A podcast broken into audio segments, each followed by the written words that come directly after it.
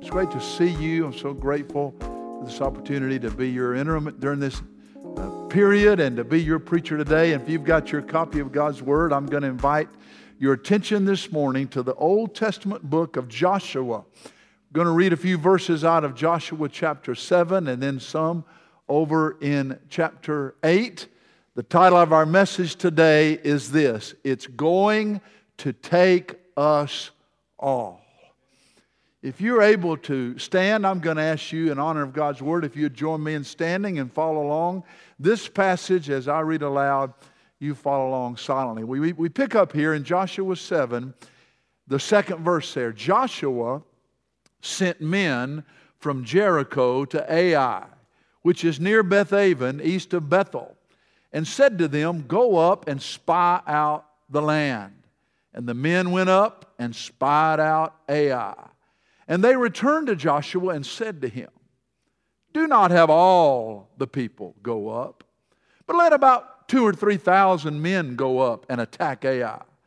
Do not make the whole people toil there, up there, for they are few. So about 3,000 men went up there from the people, and they fled before the men of Ai.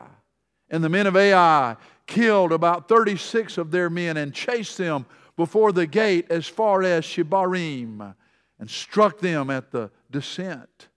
And the hearts of the people melted and became as water. Let's go over now to chapter 8, those first three verses. And the Lord said to Joshua, Do not fear and do not be dismayed. Take all the fighting men with you and rise and go up to Ai. See, I have given into your hand the king of Ai and his people, his city and his land. And you shall do to Ai and its king as you did to Jericho and its king. Only its spoil and its livestock you shall take as plunder for yourselves. Lay an ambush against the city behind it. The first part of verse 3 reads So Joshua and all the fighting men arose to go up to Ai. And then drop to verse 21 with me. And when Joshua and all Israel saw that the ambush had captured the city and that the smoke of the city went up, then they turned back and struck down the men of Ai, and the others came out from the city against them. So they were in the midst of Israel, some on this side and some on that side. And Israel struck them down until there was left none that survived or escaped. May God add His blessings to the reading of His Word. Thank you, friends. You may be seated. I have in my files a story of a rather bizarre airplane incident, actually, a crash. It occurred on September the 28th, 1989, when a U.S. airplane seeking to take off from LaGuardia Airport in New York skidded into the East River and broke in two. I remember watching as people were being rescued out of the water after that incident. Later on, I read about it. And here's what happened there was a 29 year old co pilot by the name of Constantine Kleissas. This was actually his first operational flight after flight training. That'll really encourage you about your next flight, right, church? And here's what happened. Basically, when they were barreling down the runway to take off, he pushed the wrong button. He pushed a button that deaccelerated the plane instead of accelerating it into a, a preset plan for takeoff. And the, the pilot tried to take back, back over, but it was too late, and the plane crashed there in the river. Fortunately, only two people were killed. But it was a very tragic mistake, a very costly error. Well, here in Joshua chapter 7, we have another co pilot, if you will, the co pilot of Moses, Joshua, who made a similar error. Instead of engaging all of the people to go into the battle for the little town of Ai, Joshua listened to the advice of the spies and decided to disengage, to cut back on the manpower to go up and engage the enemy in that battle. The spies said in chapter 7, You don't need to take all the people to Ai, just take a relative few compared to the entire congregation of Israel. God comes back in chapter 8, and the Lord says, No, no, you take all of the people up to Ai. Now, friends, there is a word here in this passage for our instruction. As I said last Sunday, we are called to war. Just like ancient Israel, we are engaged in a battle. There's an inheritance in the land that we are still to possess for our Yeshua, our Joshua, Jesus. We're called to battle. And I want you to note here on your listening guide this one introductory truth, and it is this we can learn valuable lessons from ancient Israel's disastrous defeat, as well as their subsequent valiant victory. These things in the Old Testament, we are told in the New Testament, are written for our benefit. And we can take advantage and learn from Israel's mistake, and also we can learn from the great triumph that God gave to them. We'll learn, I hope, this morning to obey the Lord, to wage spiritual warfare His way. When we are battling, for the lives of children and young people and young adults and men and women when we're pushing back darkness, when we're taking back territory which is held by the enemy, Satan. We said last week that Jesus builds his church, and then he says, What? The gates of hell will not stand against it. We are to be the church maturing and the church militant, taking back territory that is under the rule of the enemy. So there are valuable lessons for us here today. Two main truths, two main takeaways I want you to note, church family. The first one is this that there is a terrible mistake which we need to avoid. Now, what was the mistake of ancient Israel in our passage today? Following the advice of the spies don't make all the people go up there and toil at Ai. What is the mistake that we make as the church? Lean in close. It is when we have any kind of attitude that thinks a portion of the church can do the work of the whole. That we don't have to take everybody to the battle.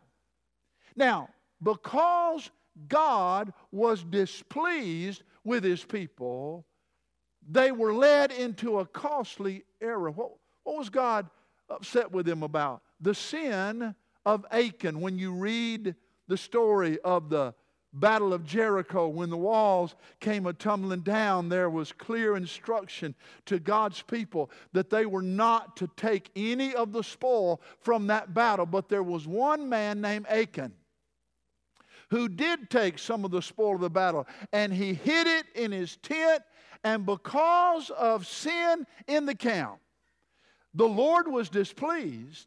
And so what he did was he just removed his hand.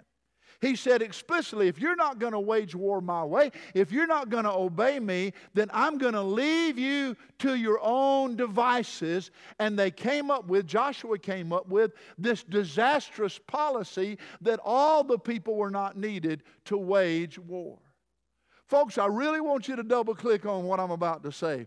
When God is working in a congregation, when God's Spirit is ungrieved, listen carefully, He will lead the church to make wise decisions.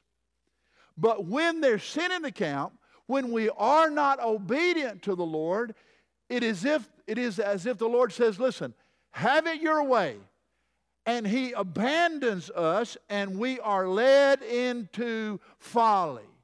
There should be such spiritual life in this church and in every church that we would not think for one skinny moment that his work, laboring for the Lord is just to be done by a few. I promise you, folks, if we are not going to take everybody along in battling the enemy and getting involved in the church, there's sin in the camp somewhere.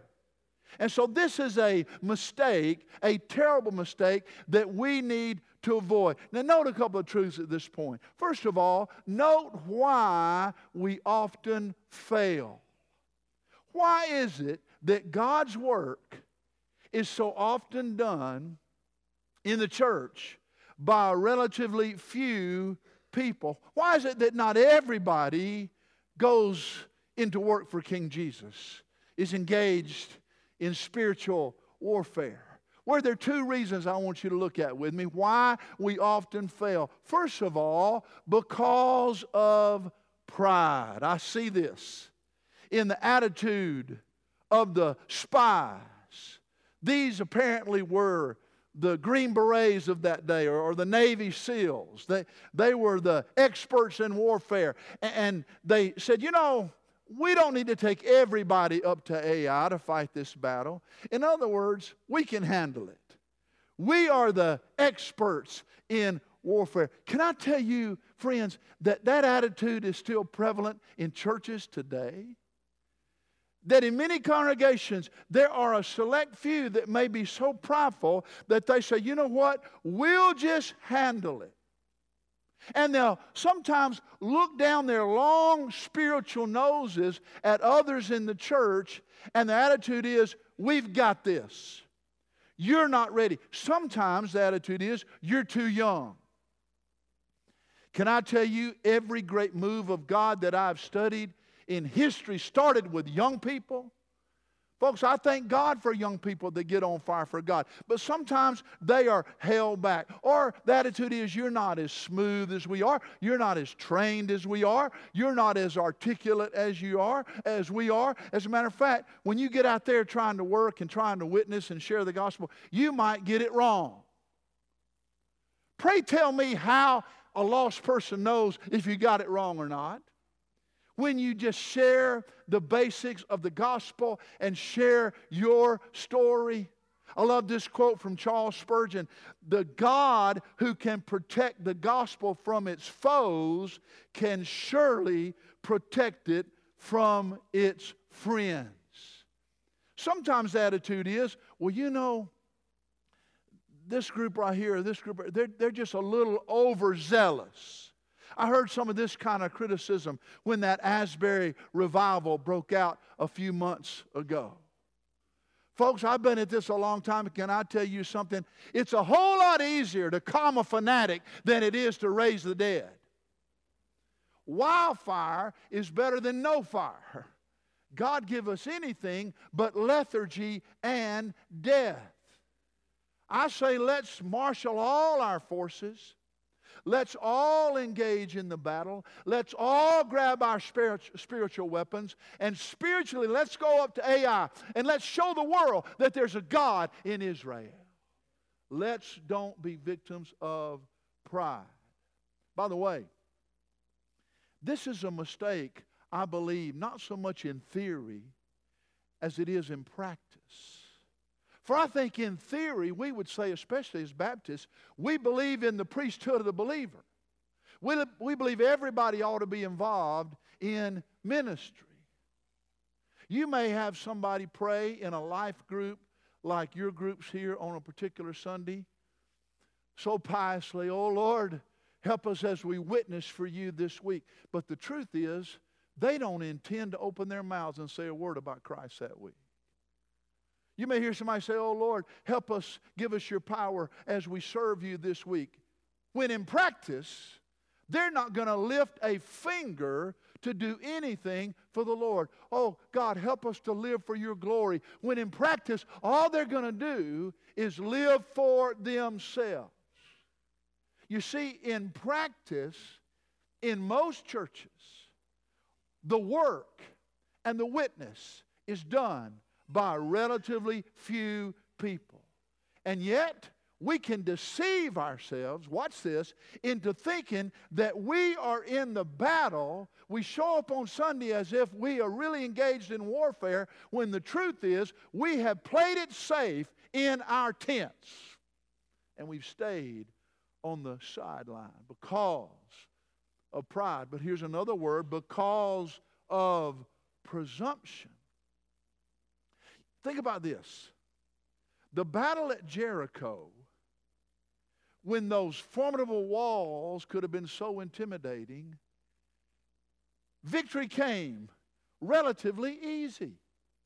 I mean, all they did was walk around the city walls once a day, and then that seventh day they walked around the city walls seven times. They blew the trumpets, they gave a shout, and the walls came a tumbling down. And they went in and they took the city. And so now that they're going up to little old Ai, and they were so presumptuous, Jericho fell with just a shout. It was a strange battle plan indeed. But the walls fell, we took the city. Ai is going to be a piece of cake. Folks, that is presumptuous. Now, press into this truth. In a church, success can be a dangerous thing. Are you with me? When, when you've had large gatherings, when you've had great additions, when you've had a wonderful spirit, when you've experienced many victories in a church, sometimes the temptation is just to take it easy and just to rest on your loyal, on your laurels and just let a few do the work. Folks, just because the walls of Jericho fell easily does not mean Ai is going to fall easily. That is a sin of presumptuous. God save us from such presumption that we would presume that not all the people need to be involved in the work of the church. What we need is attitude of the Apostle Paul, that great soul winner, that great church planter, that great evangelist, that great missionary, that great writer of Scripture. I want you to look with me at Philippians chapter 3 at something that Paul said about his own experience. Look on the screen at Philippians 3, uh, verses 13 and 14. Paul says this, brothers, I do not consider that I have made it my own, but one thing I do forgetting what lies behind and straining forward to what lies ahead. I press on toward the goal for the prize of the upward call of God in Christ Jesus. Paul was still pressing on, Paul forgot the things that were behind. Friends, in our spiritual walk and in our work and in our worship and in our witness, we need to forget what lies behind. We need to forget the failures of yesterday, amen. But, folks, we also need to forget the successes of yesterday and take all the people into the battle. It's going to take us all. So we, we looked at what, why we often fail. Notice item B there what we often forget. You see, Paul forgot the right things. We sometimes get spiritual amnesia about the wrong things. Two things I want you to know. First of all, we often forget, look at it, God's own purpose and plan. What was his plan with ancient Israel? He had commissioned all of them to take the land. They were all to be executors of his divine vengeance on these people who had committed capital offenses. All of Israel had been enlisted for the work. All of Israel was expected to share in the blessings, not just Joshua, not just some key leaders, not just the priests, not just some military men. They, they all expected a dwelling place in Canaan, and so they were all expected to be involved in the battle. Folks, mark it down. God never intended for a select few to go forth in battle trying to take back territory in our day and age.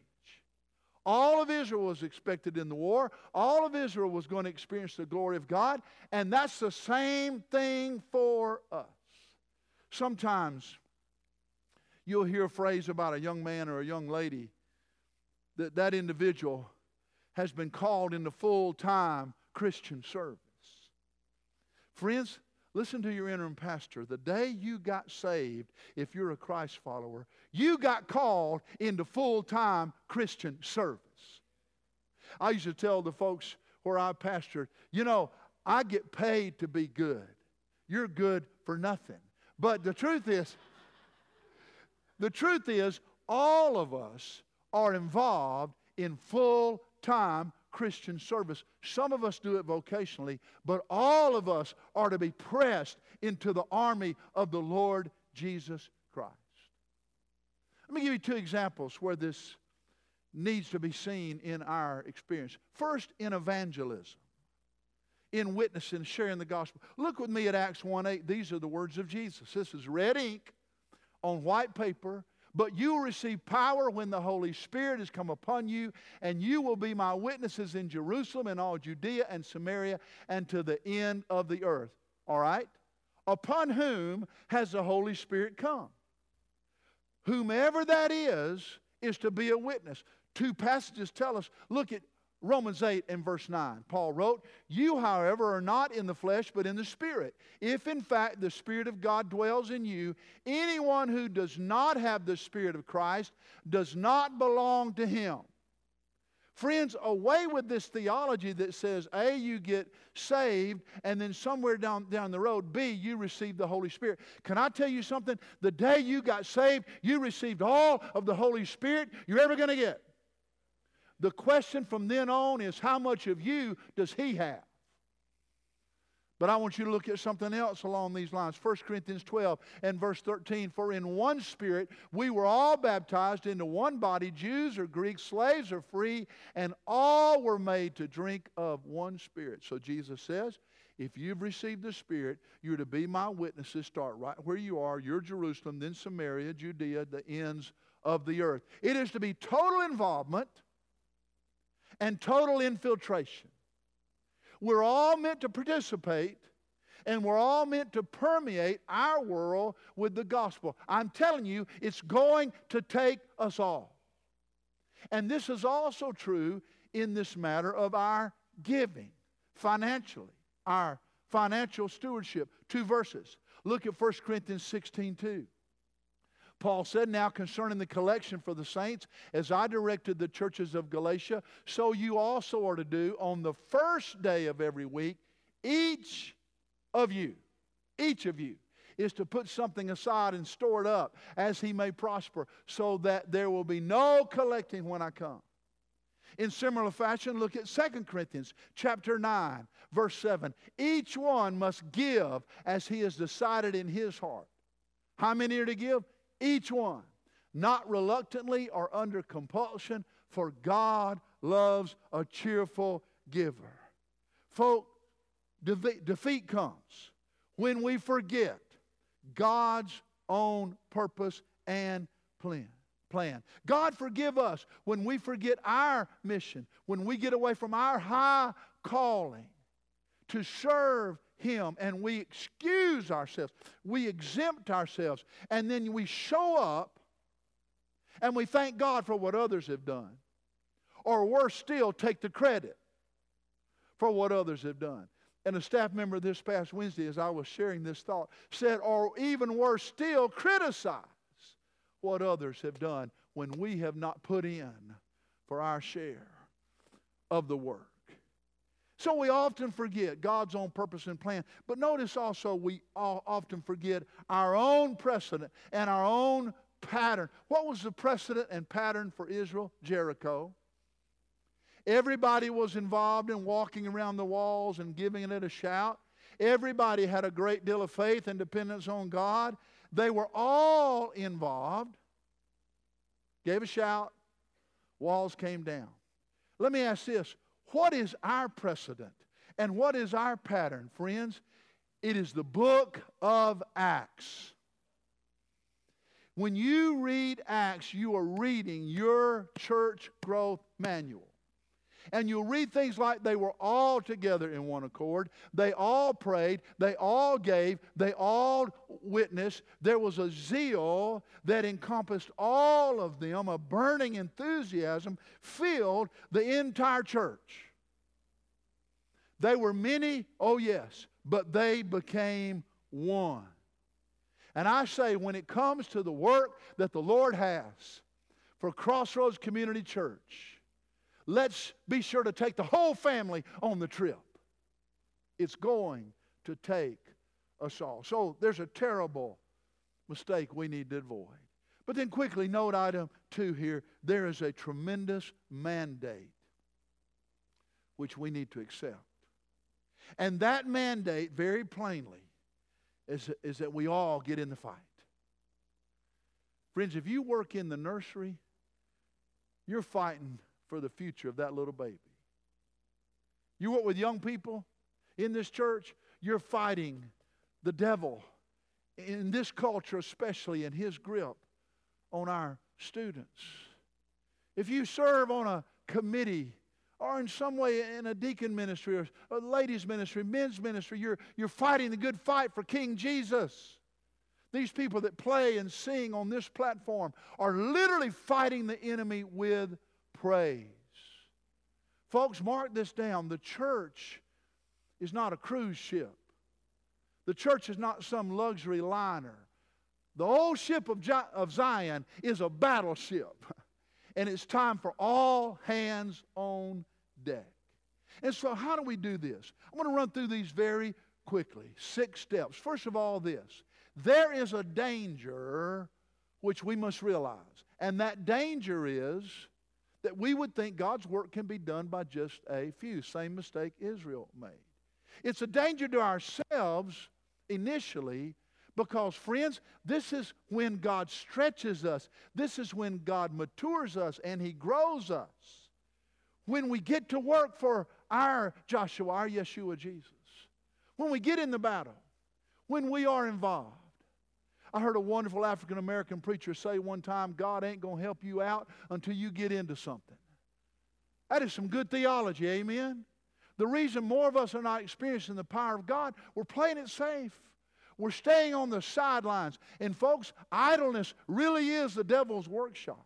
You can take a pack of those sled dogs that when they pull together, they can carry a sled across the frozen tundra and, and accomplish a great mission, but you let them sit around a campfire and they get a little fat and get a little lazy and a little bored, they'll start yapping at one another. Sound like any Baptist you know? When did David fall into his sin with Bathsheba? It's when he sent his warriors off to the battle. And he stayed home, taking it easy. Walking on that rooftop, that's when he saw her. That's when sin came. I'm telling you, it's a dangerous thing. There's a danger we need to avoid. And it's a danger not only to you as an individual, it's a danger to the church. One sick sheep can infect a whole flock. You know, when a football team's getting ready to play an opponent the coming weekend and they read about the injuries on that team, they get a little more confident. I said this last week. You can't serve the devil much better than joining a Baptist church and doing nothing. The enemy is emboldened when he knows that there's weakness in the camp. So we've got to realize that danger. Notice the second truth, and it is this there is a disobedience which we must root out. Israel dealt with the sin of Achan when he hid the Babylonian spoil or the spoil from Jericho. What did they do? They stoned him. They burned his, his, his body. They dealt with sin drastically. And I'm just saying we need to. Where's the breakdown? Why would we think of not getting involved in the war? Is it a lack of prayer? Is it a love of ease? Is it carnality? Is it laziness? Whatever it is, we must go on a search and destroy mission and root it out. Root out the disobedience. Here's the third takeaway there is a duty which we must reemphasize. The duty is that we all need to go to work. And friends, I'm just saying we need to educate all the members of the church to get busy for the Lord. What are you doing for the Lord's church? What on earth are you doing for heaven's sake, as we asked a couple of weeks ago? That needs to be a question that is asked constantly around the church. We are a great organism as a church. The stopping of one part grinds the machinery to a halt if we're not careful. We're all part of one body. And the inactivity of one member of the body can affect the whole organism. And so let's reemphasize the duty. It's what I've been trying to do in these three Sundays now. And then here's a, another takeaway there's a dignity which we must remember. We need to dwell on the importance of the work that we are doing. While the fuss about giving and teaching and leading and serving and working and ministering, friends, because it's the Lord's work. Israel's calling was a high and holy calling. There's a dignity to what we're doing, and to win a soul is better than gaining the whole world. And then here's another takeaway there is a dynamic upon which we must rely. The reason for the failure and the defeat at Ai was God's presence did not go with them into that battle. And folks, we have a giant of a God living inside of us, and we must rely on Him. You may say, Preacher, I can't do this or I can't do that. Friend, you can't, but He can.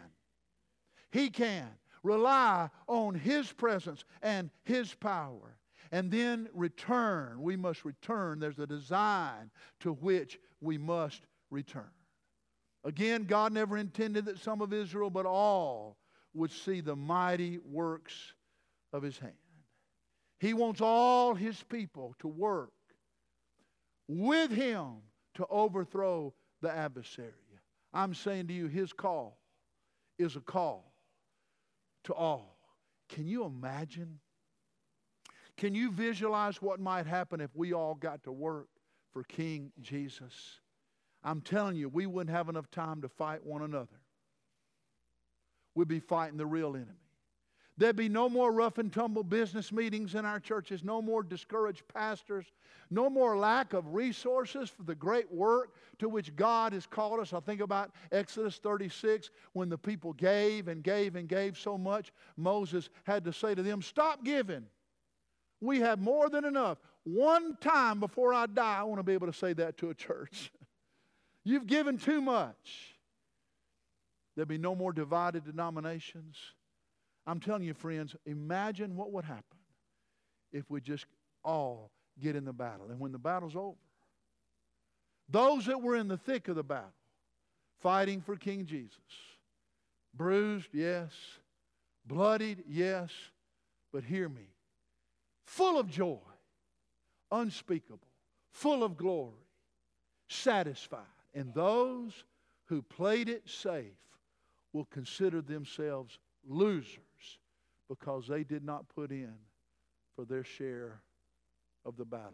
I have in my files a story about a little boy up in South Dakota that wandered away from his family. He was lost.